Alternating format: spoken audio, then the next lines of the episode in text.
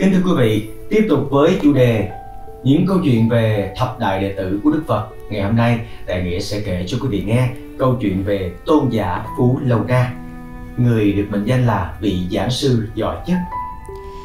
Đối với đệ tử của Phật, việc tu học để thoát ly sinh tử cố nhiên là quan trọng, nhưng việc hoàng dương chân lý, thuyết pháp độ sinh cũng quan trọng không kém. Có một người đã cắt bỏ được sợi dây ràng buộc của gia đình để sống theo tăng đoàn của Đức Phật và cống hiến trọn cuộc sống của mình cho công cuộc hoàng dương Phật Pháp, luôn luôn đem nhiệt tình và lòng từ bi trải khắp chúng nhân, không bao giờ chán nản hay thất vọng trước những nghịch cảnh của thế gian. Đó chính là Tôn giả Phú Lâu Na.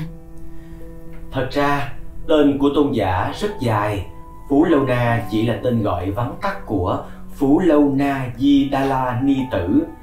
Cái danh hiệu dài dằng dặc ấy chính là tượng trưng cho tài thuyết pháp của tôn giả, kéo dài vô tận, như núi cao, như nước chảy. Nó bộc lộ nhiệt tình vô biên, lòng từ vô cùng. Cho nên, nếu được dịch ra thì danh hiệu ấy của tôn giả có nghĩa là người đầy ắp tình thương. Ngài Phú Lâu Na được sinh ra trong một gia đình đầy đủ hạnh phúc. Tuy không phải là giàu sang bao trùm thiên hạ, nhưng cũng thuộc vào hạng có tiếng tăm của xứ Ấn Độ thời bấy giờ. Tôn giả rất được cha mẹ yêu quý, cưng chiều, nhưng vì sớm ý thức được rằng tài sản vật chất cũng như tình thương yêu gia đình đến một ngày nào đó cũng sẽ mất mát, cách chia, và quan yếu nhất cho đời người là phải tìm cho được một thứ tài sản cao quý vĩnh cửu, đó chính là chân lý. Cho nên tôn giả đã quyết chí cắt bỏ sợi dây trói buộc thế gian, quy y theo Phật, phát nguyện đem đời mình phụng sự cho công cuộc phát huy chân lý. Với quyết tâm ấy, sau khi xuất gia không lâu, tôn giả đã chứng A-la-hán, quả vị cao nhất của hàng thanh văn, dứt trừ hết mọi phiền não, thoát ly sinh tử, có thể vận dụng thần thông để đi hành hóa khắp nơi một cách tự tại. Phú Lâu Na là người thâm trầm, thường ngày làm việc gì cũng rất cẩn trọng. Đối với người nào hay việc gì xảy ra trong tăng đoàn, tôn giả đều đắn đo, suy nghĩ chín chắn, nhiều lần mới dám bày tỏ ý kiến. Chỉ riêng đối với công việc hoằng pháp thì rất mau mắn, nhiệt tình. Bất cứ có một cơ hội nào để gieo rắc hột giống bồ đề là nhất định tiến tới, không cần biết đến lợi hại cho cá nhân mình. Với một chiếc bình bát, Ngài Phú Lâu Na đã vân du cùng khắp đó đây, vừa xin ăn vừa hành đạo. Trải qua thiên sơn vạn thủy, chẳng khác nào cuộc sống của một thi nhân hay một họa sĩ. Khi thì ở vương quốc Ma Kiệt Đà, lúc thì ở vương quốc Kiều Tát La, hôm nay thì ở thành Tỳ Xá Ly, ngày mai lại đến thành Ca Thi. Số người được tôn giả cảm hóa, dẫn dắt về với Phật Pháp thật vô cùng đông đảo, không thể nào đếm hết được. Trong tăng đoàn, thật khó có ai có thể sánh được với tôn giả về phương diện này. Ngay cả đến những nguyên nhân dù có ương ngạnh, có cố chấp đến đâu, mà hễ được tôn giả lân mẫn giáo hóa thì tâm ý cũng trở nên thuần thục và hân hoan tiếp nhận Phật Pháp. Trên đường hành hóa, tôn giả Phú Lâu Na đã chu du khắp chốn nhân gian, sống cuộc đời như cánh bèo trôi nổi, không bao giờ có nơi cư trú nhất định. Cũng có lúc vì lợi ích của việc tu học, tôn giả cũng vận động xây cất giảng đường Tịnh Xá.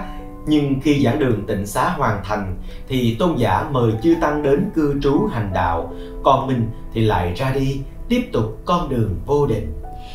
Tôn giả không bao giờ cất giữ tiền bạc cho riêng mình, ngoại trừ 3 chiếc áo, một bình bát và một tọa cụ. Tôn giả không còn mang theo mình một thứ gì khác. Tôn giả cũng không bao giờ bận tâm tính toán trong vấn đề áo cơm. Mang bình bát đi xin ăn, tôn giả không phân biệt các thí chủ giàu nghèo, tốt xấu, không khen chê thức ăn ngon dở, bổ dưỡng hay không bổ dưỡng. Vì đối với tôn giả, chỉ có pháp vị cam lồ của Phật mới là món bổ dưỡng hạng nhất trên đời.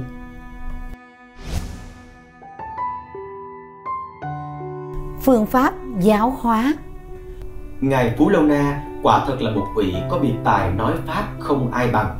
Tôn giả lúc nào cũng tự bảo nói Pháp là vì chúng sinh và cho chúng sinh, chứ không phải là vì mình và cho chính mình. Có thể nói, dùng các giáo Pháp khác nhau để giáo hóa cho mỗi hạng người khác nhau là sở trường của Tôn giả Phú Lâu Na. Tôn giả không có trú xứ cố định, cũng không có phương pháp giáo hóa nào nhất định. Có lúc thì nói Pháp ngay ở nơi lộ thiên công cộng, có lúc thì dạy riêng cho một gia đình, khi thì dùng lời lẽ tốt đẹp để ca ngợi Đức Phật, khi thì thi triển thần lực để khơi dậy lòng tin nơi người đời. Nhờ vậy, giáo Pháp của Đức Phật đã dễ dàng được người đời tiếp nhận hành trì. Tinh thần giáo hóa. Tôn giả Phú Lâu Na thuyết Pháp độ sinh mà không cầu được cung kính, không tránh chỗ khó khăn để tìm nơi dễ dàng. Trái lại, gặp những địa phương càng khó khăn hóa độ bao nhiêu thì tôn giả càng phấn chí nhiệt tâm bấy nhiêu, cố làm sao cho Phật Pháp phải được truyền bá tại những nơi đó. Một lần nọ, sau khi mùa an cư kết thúc, Phú Lâu Na lại muốn lên đường hoàng hóa. Tôn giả bạch Phật: Bạch Thế Tôn, xin cho con được đến nước Du Lô Na để hoằng pháp.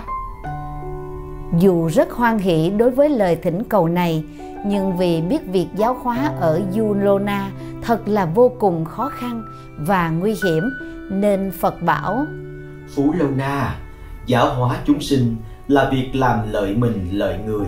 Như Lai rất hoan hỷ để thầy hoàn thành chí nguyện.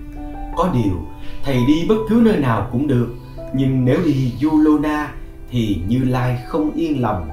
Vậy hà tất thầy phải đi Du Lô Na? Thầy nên chọn một địa phương khác, Như Lai sẽ tiễn thầy lên đường. Vì sao vậy, bạch Thế Tôn? Không phải là bất cứ nơi nào có chúng sinh thì chúng con đều có thể đến sao? Phú Lâu Na, thầy nên biết Du Lô Na là một nước nhỏ, xa xôi hẻo lánh. Vì đường giao thông không tiện lợi nên văn hóa không được mở mang. Dân chúng ở đó hầu hết là lỗ mãng, hung dữ và quan tính bạo động. Người ở các nơi khác một khi đã đến đó thì khó có ai hy vọng giữ toàn tính mạng trở về. Nay thầy đến đó, Như Lai sợ sẽ xảy ra chuyện nguy hiểm chăng? Nhưng tôn giả cương quyết thưa: Bạch Thế Tôn, thật con không thể dùng lời lẽ gì để diễn tả đạt được lòng cảm kích của con đối với tình thương yêu bảo bọc của Thế Tôn dành cho chúng con. Càng cảm kích ân đức của Thế Tôn mà con càng hân hoan được xả thân để phụng sự chánh Pháp và phụng sự chúng sinh. Hôm nay, chính vì Du Lô Na là một nơi chưa được khai hóa mà từ trước đến nay chưa có vị nào phát tâm đến đó giáo hóa, cho nên con càng cảm thấy mình không thể nào không đi đến đó được. Con cũng biết đi đến xứ này là điều rất nguy hiểm, nhưng vì chí nguyện tuyên dương chánh Pháp mà con phải quên đi sự an nguy của bản thân. Vậy xin Thế Tôn từ bi hứa khả cho con. Đức Phật vô cùng hoan hỷ đối với tinh thần vì Pháp quên mình của Phú Lâu Na. Nhưng vì để cổ lệ thêm tinh thần cho đại chúng, Ngài tiếp tục hỏi tôn giả: Phú Lâu Na, thầy nói đúng lắm. Phàm là đệ tử của Như Lai thì phải lấy sự hoằng hóa là một trong những điều trọng yếu của công phu tu tập. Nhưng nay thầy đi đến xứ Du Lô Na giáo hóa, nếu dân chúng ở đó không chịu tiếp nhận sự giáo hóa của thầy mà còn mắng chửi thầy thì sao? Bạch Thế Tôn, nếu họ chỉ mắng chửi con thì con nghĩ họ vẫn còn là người tốt, chứ chưa đến nỗi đã dã man lắm, vì họ chưa dùng đến gậy gộc để đánh con. Nhưng nếu họ dùng gạch đá ném thầy hay dùng gậy gộc đánh thầy thì sao? Bạch Thế Tôn, con nghĩ họ vẫn là người tốt, vì họ chưa dùng đến dao kiếm để đâm cho con bị thương tích nặng. Nhưng nếu họ dùng dao kiếm để đâm thầy đến bị thương tích nặng thì sao? Bạch Thế Tôn, nếu chỉ có thế thì con nghĩ họ vẫn là người tốt, vì dù sao thì họ vẫn còn chút ít nhân tính, chưa đến nỗi giết con chết một cách thảm khốc. Nhưng nếu họ giết chết thầy thì sao? Bạch Thế Tôn, nếu điều này xảy ra thì con lại càng cảm ơn họ, vì giết chết cái xác thân này của con, tức là họ giúp cho con vào cảnh giới Niết Bàn, cũng như giúp cho con dùng thân mạng này để báo đáp thâm ân của Thế Tôn. Sự việc này nếu xảy ra thì đối với con không phải điều chướng ngại, nhưng chỉ có một điều đáng tiếc là con chưa kịp làm gì để giúp ích cho họ mà thôi. Đức Phật khen ngợi Phú Lâu Na, thầy quả thật xứng đáng là một vị đệ tử lớn của Như Lai. Bất cứ là tu tập hay hoằng hóa, thầy đều học được đức tính nhẫn nhục của Như Lai. Tâm và cảnh ở trong tự thân thầy lúc nào cũng tĩnh lặng. Bây giờ thì thầy đi được rồi. Như Lai và đại chúng đưa thầy lên đường. Được Đức Phật cổ lệ, tôn giả vô cùng cảm động, quyết tâm càng được tăng cường, tưởng như không thứ gì có thể làm cho lay chuyển.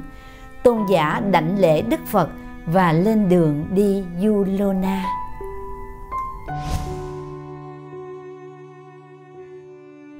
Công việc giáo hóa ở Du Lô Na. Sau khi lạy từ giả Phật và đại chúng, tôn giả Phú Lâu Na nhắm hướng Du Lô Na thẳng bước. Tiểu quốc Du Lô Na đất đai khô cằn, dân cư nghèo khổ, khắp nơi chỉ toàn là núi cao sông rạch. Toàn quốc không có một đô thị phồn hoa nào, cũng không có lấy một thôn trang dân cư trù mật. Nếp sinh hoạt của người dân gần giống như thời tiền sử. Bởi vậy, khi mới đặt chân đến xứ này, với tình huống ấy, ngài Phú Lâu Na cơ hồ như không có cách gì để thực hiện sứ mệnh. Giữa tôn giả và dân địa phương, tuy vấn đề ngôn ngữ không trở ngại, nhưng chiếc bình bát và áo cà sa trên người của tôn giả đối với họ quả là những thứ gì thật quái dị. Tôn giả biết rằng đối với một nơi mà nền văn hóa còn quá lạc hậu như vậy, nếu không khéo thì không dễ gì khơi dậy trong dân chúng lòng tín ngưỡng đối với Phật Pháp. Vậy cách tốt nhất và cấp thiết nhất hiện tại là giúp họ cải thiện nếp sống, sinh hoạt hàng ngày, bởi vì công việc giáo hóa luôn luôn không thể thực hiện tách rời nếp sống sinh hoạt của quần chúng. Cho nên, tạm thời tôn giả không bộc lộ cái thân phận sa môn của mình, mà chỉ đóng vai một vị y sĩ, suốt ngày chỉ cặm cụi với công việc thăm bệnh và chăm sóc bệnh nhân. Bất luận là làng xa xóm gần, bất luận là sáng sớm hay đêm khuya, hễ biết nơi nào có người bị bệnh thì dù có phải trèo non lội suối, tôn giả cũng nhất định phải tới nơi để cứu chữa. Bởi vậy, bệnh nhân một khi trông thấy tôn giả là vui mừng như thấy được cứu tinh, và nhờ đó mà bệnh dù nặng cũng được chóng khỏi. Ngoài vai trò của một thầy thuốc, tôn giả còn đảm trách cả công việc của một thầy giáo. Tôn giả dạy họ học chữ nghĩa và học những lý lẽ của cuộc sống. Ban ngày, tôn giả dạy họ cách thức cày cấy, gieo trồng, phương pháp sắp xếp công việc nhà cửa, cùng cách xử sự giữa mọi người trong gia đình. Buổi tối, tôn giả tụ tập họ lại để chỉ bày về việc giữ gìn 5 điều răn cấm và thực hiện 10 điều lành. Bằng phương pháp đó, chẳng bao lâu, tôn giả đã khiến cho rất nhiều người ở Du Lô Na quy y Tam Bảo. Chính tại tiểu quốc này, tôn giả đã thu nhận 500 đệ tử giỏi và đã kiến tạo 50 ngôi chùa. Thời gian vô tình trôi như dòng nước chảy, năm tháng đến đi vô thường như bánh xe quay. Cho đến một ngày kia, khi ở tuổi 80, Đức Phật đã nhập Niết Bàn tại thành Câu Thi Na. Tất cả đệ tử đều vô cùng bi ai. Tôn giả Phú Lâu Na lúc đó đang hành hóa tại phương xa, nghe tin tức tốc dẫn đệ tử về thành Câu Thi Na để thọ tang. Nhưng khi tôn giả về đến nơi thì lễ trà tỳ kim thân của Phật đã hoàn tất từ lâu. Tôn giả đau xót vô cùng, nhưng rồi cũng tự an ủi rằng báo thân của Phật tuy không còn, nhưng pháp thân Phật vẫn tồn tại. Giáo pháp chính là Đức Phật. Về sau, tôn giả nhập diệt vào lúc nào, tại đâu, không ai biết được và cũng không có cách gì để khảo chứng. Chúng ta chỉ biết được rằng, sau khi Phật nhập diệt, tôn giả vẫn giữ nhiệt tình hoằng hóa như khi Phật còn tại thế.